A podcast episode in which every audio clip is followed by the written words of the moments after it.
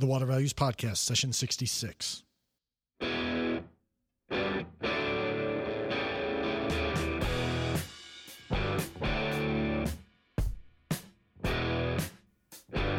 Welcome to the Water Values Podcast. This is the podcast dedicated to water utilities, resources, treatment, reuse, and all things water.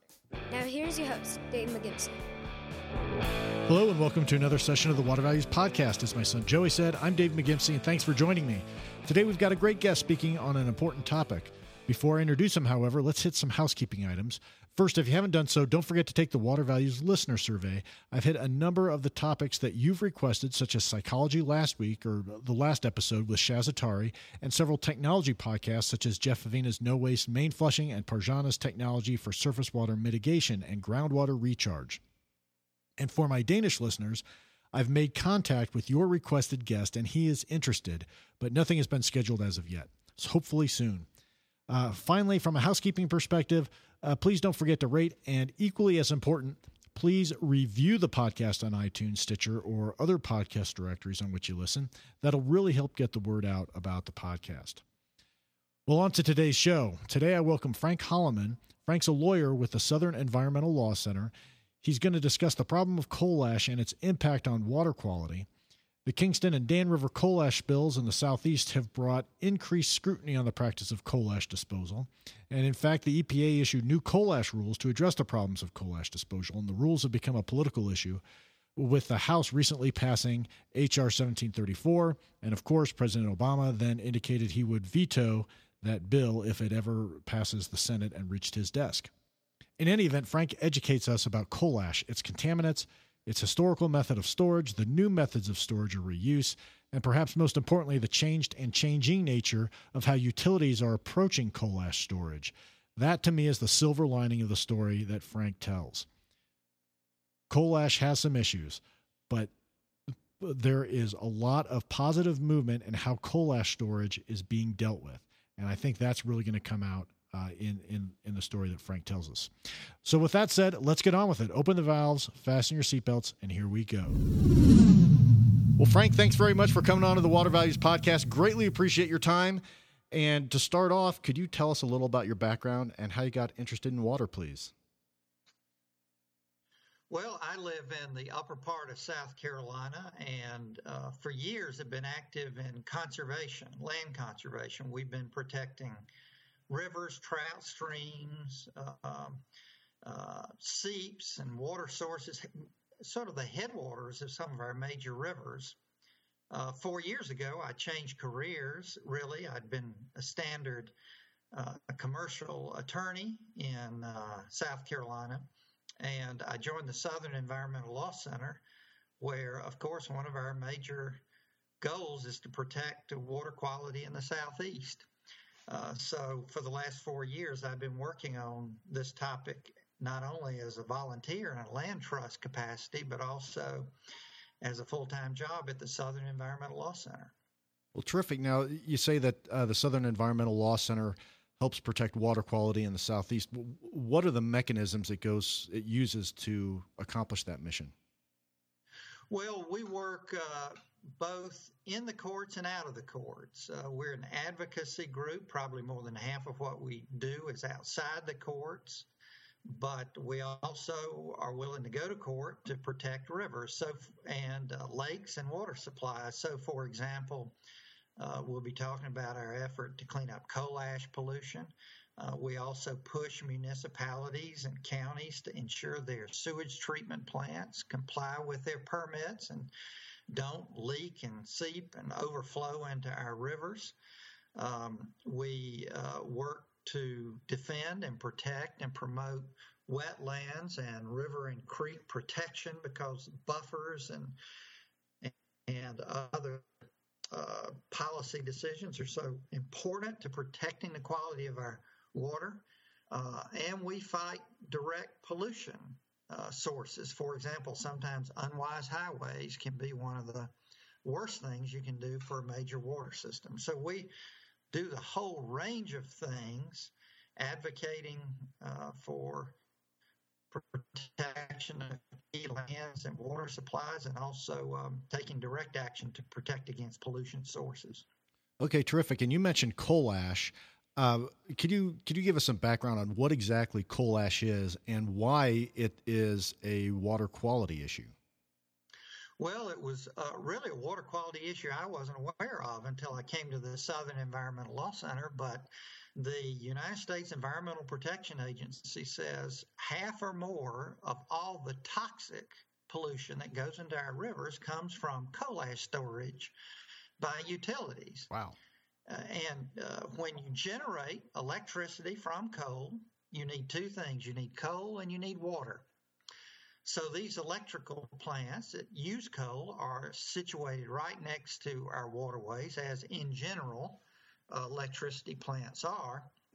And believe it or not, I found this hard to believe when I started on the project, but it's true throughout most of the country. Our utilities, which have tremendous financial resources and great engineering capacity, they have historically stored this ash and store it today in large unlined pits full of water right next to rivers and drinking water supplies that are held back by dikes made of earth that leak. And of course, it doesn't take any super chemist or geologist to figure out if you store tons of industrial waste next to rivers in unlined pits full of water, pollution is going to get into the rivers, groundwaters, and lakes. And that's exactly what has happened. As hard as it is to believe, that's what has been going on and is going on today. Hmm. Now, what kind of contaminants are included in coal ash? Well, there, uh, coal is a mineral. Uh, of course, it comes from the earth, and when you burn it, you take out all the carbon or a lot of the carbon burn, is burned out. So you have a concentration of what remains. And unfortunately, what remains are trace elements when in higher quantities are dangerous pollutants like arsenic, uranium, radon, lead, hexavalent chromium, mercury, and zinc, a whole wide range of heavy metals, as well as sulfates and pH issues that can have significant impacts on waterways, rivers, fish systems, and uh, water supplies. Uh, and many, and then addition, you have the pollution of a catastrophic failure, which dumps the contents of the lagoons into the river itself in a mm-hmm. massive failure. We've had that happen twice in the southeast in recent years, and it's happened in other parts of the country too. Well, let's explore that last issue a little. A little. You mentioned the lagoons, so so let's walk us through how exactly this coal ash is stored. All right, what happens is they burn this ash, burn the coal, and they're left with ash. Well, one option is you could put it in trucks, move it some distance away from the river, and put it in a lined landfill, or in rail cars if you're going to take it further. But instead, uh, historically, this has been an out of sight, out of mind process that the utilities have not applied their engineering expertise to. So, what they do is they take water out of the river and use it to what they call sluice or flush this ash away from the plant. Uh, and of course, when you flush something, you go downhill, not uphill. So it goes down toward the river to big pits. And they've dug huge pits. These are big pits in the ground right next to these waterways. By and large, they are not lined. Some of them are old gravel pits. Some of them are decades old. Some even go back to the 20s.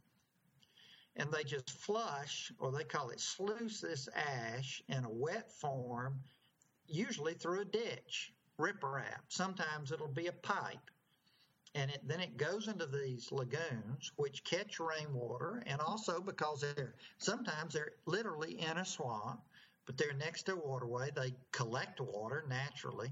Plus you've got this sluice water. So you've got me, literally millions of tons. All these lagoons have millions of tons of, of this industrial waste in wet form in a, like a little lake a big lake 50 90 acre lake right next to the river and then they don't have, you might expect, well, you'll have a big concrete dam like you do at Hoover Dam or somewhere to hold this stuff back. But no, it's an earthen dike just like a farm pond. So it's an earthen dike, and those things leak, and they also fail. So many of these have tremendous, large flows of polluted water that just come out of the sides, bottom of these lagoons, millions of gallons a day flowing directly into the river. And of course, the groundwater is constantly contaminated because the pits are unlined and they're filled with water. And that inevitably seeps into the groundwater many times. Uh, for one site where the coal ash is 18 feet into the groundwater table. Uh, it's oh, not wow. sep- they generally they're not separated from the groundwater table. Uh, so you've got massive sources of industrial pollution, really something you might expect from the 19th century, but it's still being operated in the 21st century. Hmm. Now, but but haven't the utilities gotten permits for these? Aren't they operating legally? Well, they get uh, they they do have permits, but they also operate illegally, as well as in some respects legally. Uh, historically, the uh, our regulatory agencies, when confronted by these things, largely predated the Clean Water Act. When the Clean Water Act came into place, the utilities uh, did succeed in getting them permitted as wastewater treatment facilities. Because you know you can't just get a permit just to dump industrial waste into a river. You have to have rationale and a treatment scheme. So they're supposed to protect our waterways from the pollution because these lagoons operate as wastewater treatment facilities and they're supposed to discharge from one defined spot after water that has been treated However, and you know, wastewater treatment facilities are supposed to contain the pollution they treat. Otherwise, it's pointless if it just they just disperse it into the environment.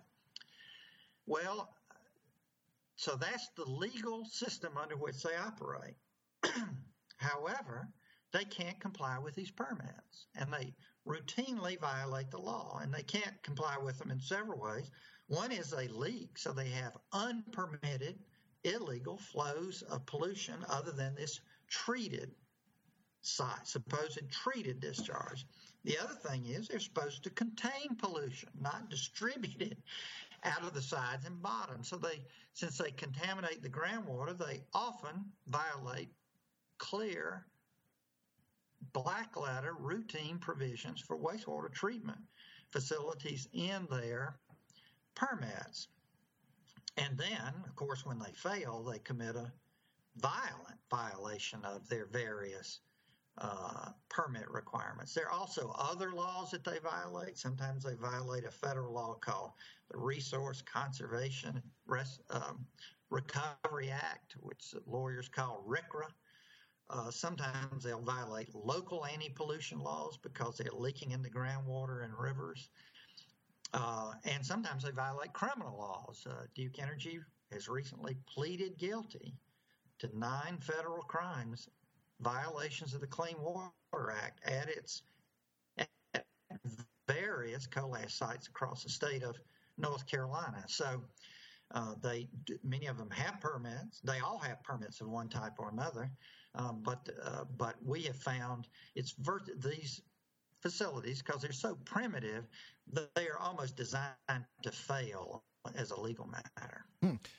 So, talk about the criminal. You mentioned the the Duke Energy criminal pleas. What's the basis for that? How, how do you get criminal uh, violations out of this? The, you know, the, this wastewater treatment process that coal ash uh, storage and, and permits go through. Well, uh, the Clean Water Act has very strong criminal provisions that ought to concern anybody who operates one of these facilities. Under the Clean Water Act, a negligent violation of the act is a crime. A knowing violation is also a felony.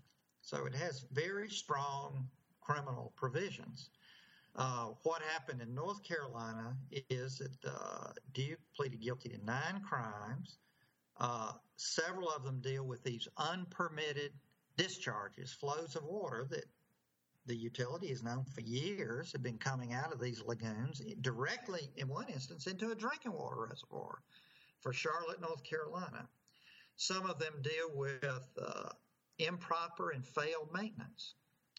At the Dan River spill, which involves two of the crimes, uh, the Department of Justice discovered that uh, Duke Energy employees had asked management to give them the funding to inspect the pipe that ultimately broke and that Duke had been warned about by its dam safety inspections and EPA inspections for like 30 years.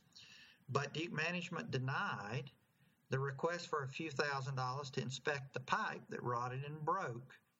Uh, so the uh, all that uh, poor maintenance, refusal to inspect, unpermitted discharges, uh, all those were found to be crimes at sites across the state. Some of those crimes dealt with the Dan River site, but some dealt with sites that had no spill, no catastrophic failure at all, but uh, criminal activity just in connection with the normal operation, usual operation of these facilities.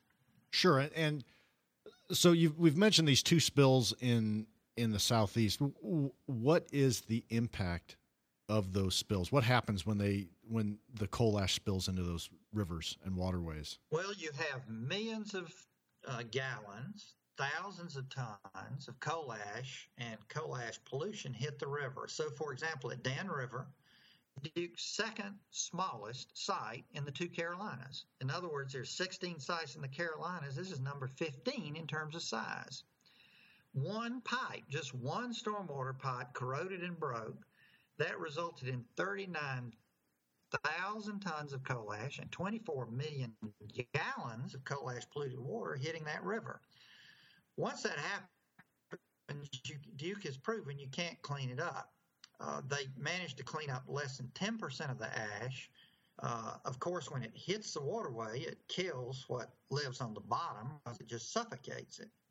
Then, if you have a drinking water intake downstream, you've got a real crisis for some period of time, you may have to eliminate that source of drinking water. One downstream uh, town was able to do that. One wasn't because this was their only intake. They managed to manage this crisis and continue to provide drinking water during the initial spill, but it was a close run thing. And now we've got this heritage of coal ash pollution, this special dumping in addition to what had been going on the Dan River for years, that is there to affect the ecosystem from now on. To date, uh, Duke has been fined $102 million for its crimes. Virginia has proposed a $2.5 million additional fine, and community groups are objecting that's too small. And greater charges are in the works for uh, damages to natural resources. Over at Kingston, they had over a billion gallons of coal ash materials hit the river.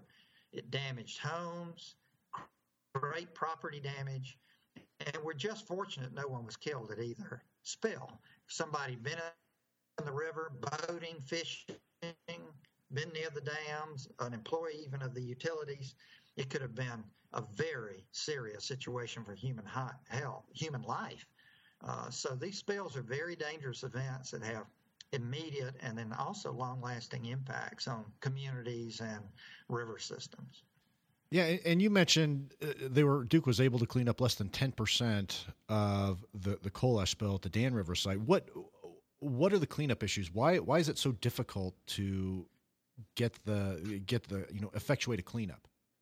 Well, it's not you know, it's not clear to us that more could not have been cleaned up. There have been other industrial spills around the country where more has been cleaned up. But I can tell you why Duke says it's it, it's impossible for Duke to clean up a spill site, and that is the ash hits the river. Uh, then the river system and flooding and rain events take control. It scatters the ash throughout the system and they say it would just be too big a job uh, to filter it or suction it all out. Uh, one and number two, they say, well, it might cause more harm than it does good. We don't know if that's true. It's hard to believe that all you could get was five, six, or seven percent of this ash out.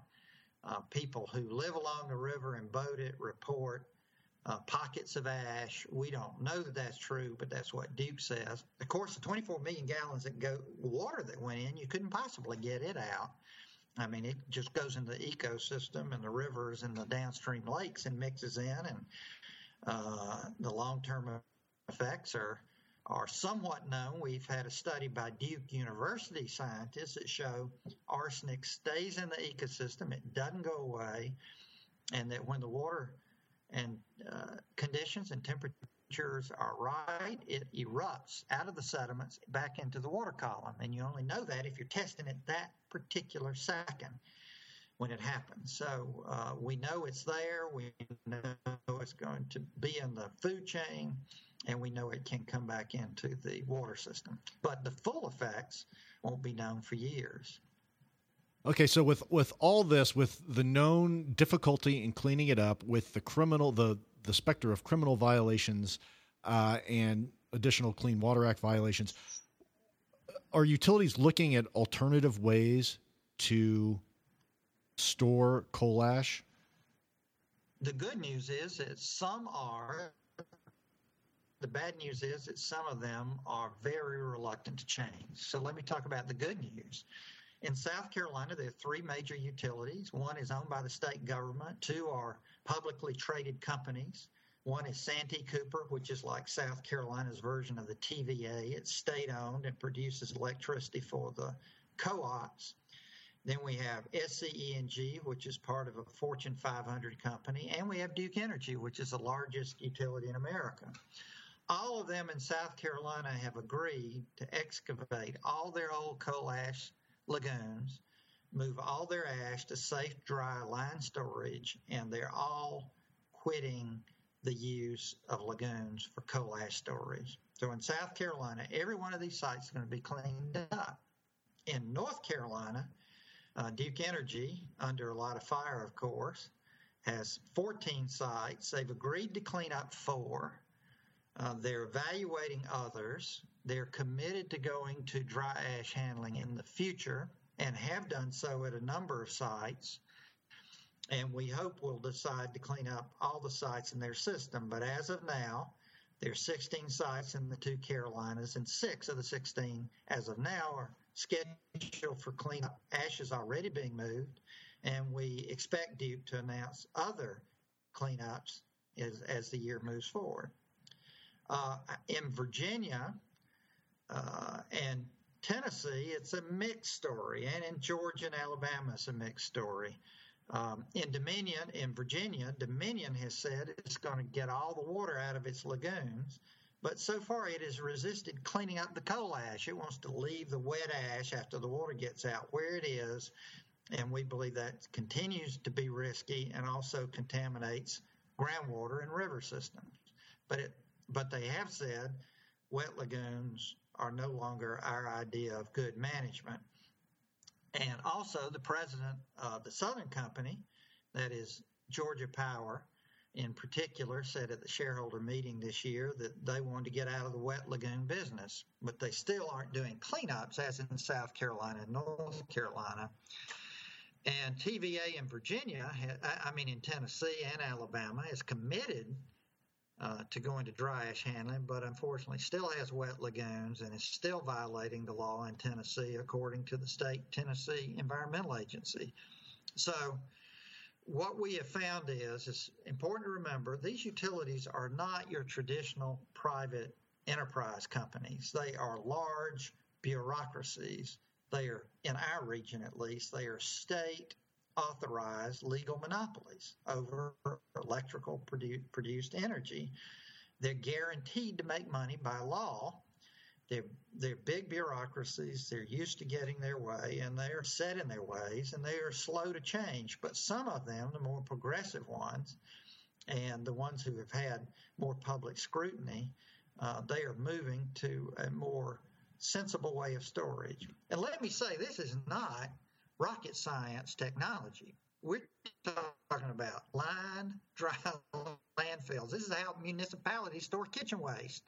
No, we're not talking about some high tech, uh, new age, cutting edge technology they've got to develop. This is just doing things that industrial companies, municipalities, and counties have been doing for 50, 75, 100 years. Putting waste in safe dry line storage away from drinking water reservoirs, outside the groundwater. It's not uh, really complicated, it's just basic common sense. Yeah, but in order to find these new line storage facilities, though, it, that's going to entail a lot of, uh, you know, there's going to be a NIMBY element. There's going to be the permitting element. Uh, are there are there challenges in finding alternative ways to store coal ash? Yes, there can be challenges. Now, there are some, in many situations, fairly simple answers. Uh, one is Santee Cooper's extensively recycling coal ash into concrete, which is generally accepted as a way that prevents leaching of the pollutants. In many instances, and this is being done in South Carolina and is planned for sites in North Carolina, uh, you can site the landfills on the same locations where the plants are located. In other words, the utility usually owns a good bit of land around there, and much of it is upland. It's out of the wetlands. It's out of the away from the river where you can site a landfill. And then in some situations, you've got already permitted landfills that are open and available to accept coal ash for line storage, and some of the ash is going to those. So oftentimes there's solutions that don't cause a lot of problems. When you do have to site a new landfill outside the footprint of the existing uh, plant site or or adjacent to it, uh, that can cause, you're right, community concerns. And we've seen that in a number of places. The concerns are legitimate uh, because people ought to be concerned about coal ash storage in their communities. So these are legitimate concerns that are worked through the permitting process and the public notice process and the uh, the little d democratic process of public hearings and local government approvals as to where uh, they can, and also their geologic and other concerns, whether you can put it in one place or another, that sometimes dictate where it can go. Um, the main thing we're we remain concerned about is that it, wherever it goes, that certain important water protection and community protection standards are in place. It needs to be lined away from the river, dry storage, separated from the groundwater, adequate uh, measures taken to deal with whatever water comes out of the site over time, and adequate monitoring, for example. Uh, so we're concerned it be properly done. Um, but you're right, local communities can express concerns, and that can be challenges. That's just part of the challenges of operating in an industrial operation is finding the appropriate place to put your leftover waste. Sure. And now you mentioned reusing it, and concrete was one of the examples. Are there any other uh, instances where where coal ash is sought to be reused? Well, there are several. There are two that uh, we've considered acceptable, and North Carolina's Coal Ash Commission recently issued a report saying those were the two acceptable uses. Uh, one is to be recycled into concrete. Uh, that can reduce the amount of greenhouse gases because the manufacturer of cement is a big producer of greenhouse gases. So the less cement you have to make, uh, the less greenhouse gases you emit, and it gets this ash out of these unlined pits. In some instances, we're told it also helps the quality of the cement. Uh, it can also be used for structural fills as long as the structural fill is lined and monitored and has the same protections as a landfill. That's happening at the airport in Asheville. So those are the two good uses for it. There's some other more questionable uses uh, sometimes it has been used in unlined structural fill, and that has resulted in more problems elsewhere, sort of moving the problem around rather than dealing with it. And some people want to use it in agriculture, and that has to be very carefully watched because of the food system. And also, as you know, a lot of agricultural fields are right next to rivers and lakes uh, for irrigation purposes and also groundwater and aquifers. Uh, so that, that right now, that's a very small use of coal ash. And uh, I personally am very doubtful that that will expand, but I think using concrete will expand. Hmm. Um, so knowing what you know about coal ash and the water quality issues that are associated with it, where do you see coal ash issues and the related water quality issues heading in the future? Well, I think there's a positive direction. Uh, four years ago, when we started this work, Uh, the utilities were basically saying these lagoons are fine, it's nothing to worry about, we're going to keep using them. That was the basic response. There were a few, one utility in particular I know I was looking carefully at whether that was a good idea or not. But in general, the major utilities were taking that view. Now, as I said, the leaders of every of the major utilities in our region, they'll say this lagoons are not a good way to do this anymore. Uh, the head of Duke Energy has said the preferred way is to do this in safe dry line storage away from our rivers. As I said, three of our major utilities are committed uh, committed to do that throughout the state of South Carolina, and we've had seen these other major utility heads say wet lagoons are not where we want to be. Um, the criminal charges make it clear it's a very dangerous place for utilities to be, as the Dan River and Kingston spills have too. And now we have some uh, minimum standards set out by a new EPA rule, which are making every utility in the country give this a hard look. When you put all those things together, people running major utilities, I think, are reaching the conclusion it's not politically sustainable it's not environmentally sustainable. It's not economically sustainable. And it's not sustainable in terms of public relations with our communities and customers to keep storing it this way. So I think we're moving in a positive direction. This is very important because, as I said, the EPA says 50% or more of our toxic water pollution comes from these sites. And to get that change is a major improvement in the quality of waters, particularly in the southeast and the Midwest and the Mid Atlantic states, where we have a huge share of the uh, coal ash in America stored in this way. That's very interesting. You you kind of alluded to the social license to operate, and and that's one of the impetuses for these utilities changing. In addition to the the criminal issues and the other, you know, the liability issues they're facing. But I think that's uh, uh, something I hadn't heard before. Um, well, Frank, you've been actually absolutely fantastic today. For those folks who want to find out more about you and the Southern Environmental Law Center, where can they go to find that information out? Well, like every other group, we have a website, which is www.southernenvironment.org. Uh, and it lays out lots of stuff about our work and our efforts to protect the special places and the very, very valuable natural resources of our southeastern states. Well, terrific. Well, Frank, thanks again. Really appreciate your time this morning. Thank you. Thank you for having me. I appreciate it. Oh, you bet. We'll talk to you soon, Frank. Bye. Thank you. Well, that was my interview with Frank Holleman, a lawyer with the Southern Environmental Law Center. It was terrific speaking with him.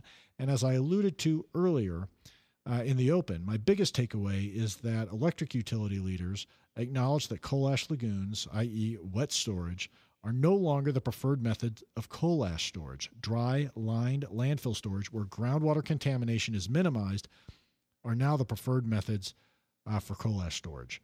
You know, in the past, coal ash lagoons were acceptable, but now that we know better, and perhaps it took a pair of major accidents by two different utilities with significant environmental consequences to get there, but we finally reached the conclusion that wet storage for coal ash is not ideal, and far from it, actually. Another takeaway is the reuse of coal ash. This falls into a storage category, I guess, but as long as we keep burning coal to produce electricity, we're going to need to deal with coal ash. And I like the reuse idea because it converts a waste product into something that's useful and it saves space in landfills, which themselves are not ideal. So I, I really like coal ash reuse. And I, I would bet with the ingenuity that's going to go into this uh, environmental issue that we're going to find even more potential reuses for coal ash. Uh, well, you can check the show notes out for this session at thewatervalues.com forward slash pod 66. And please don't be bashful in letting me know what interested you about the interview by leaving a comment on the show notes or by even emailing me at david at thewatervalues.com. You can also tweet at me at DTM1993 and tweet about the podcast using the hashtag watervalues. And don't forget to rate and please review the podcast on iTunes, Stitcher, and other podcast directories. And please don't forget to tell your friends and colleagues about the podcast and to sign up for the Water Values newsletter, which can be done at thewatervalues.com.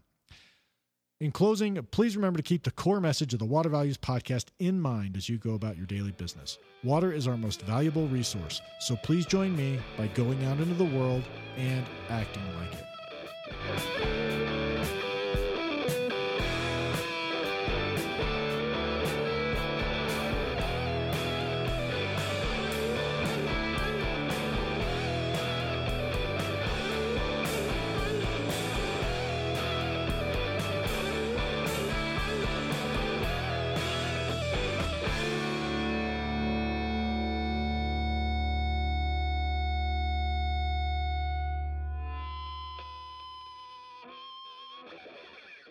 You've been listening to the Water Values Podcast. Thank you for spending some of your day with my dad and me.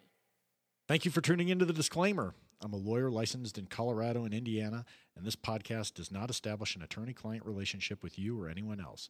And information in this podcast should not be considered legal advice.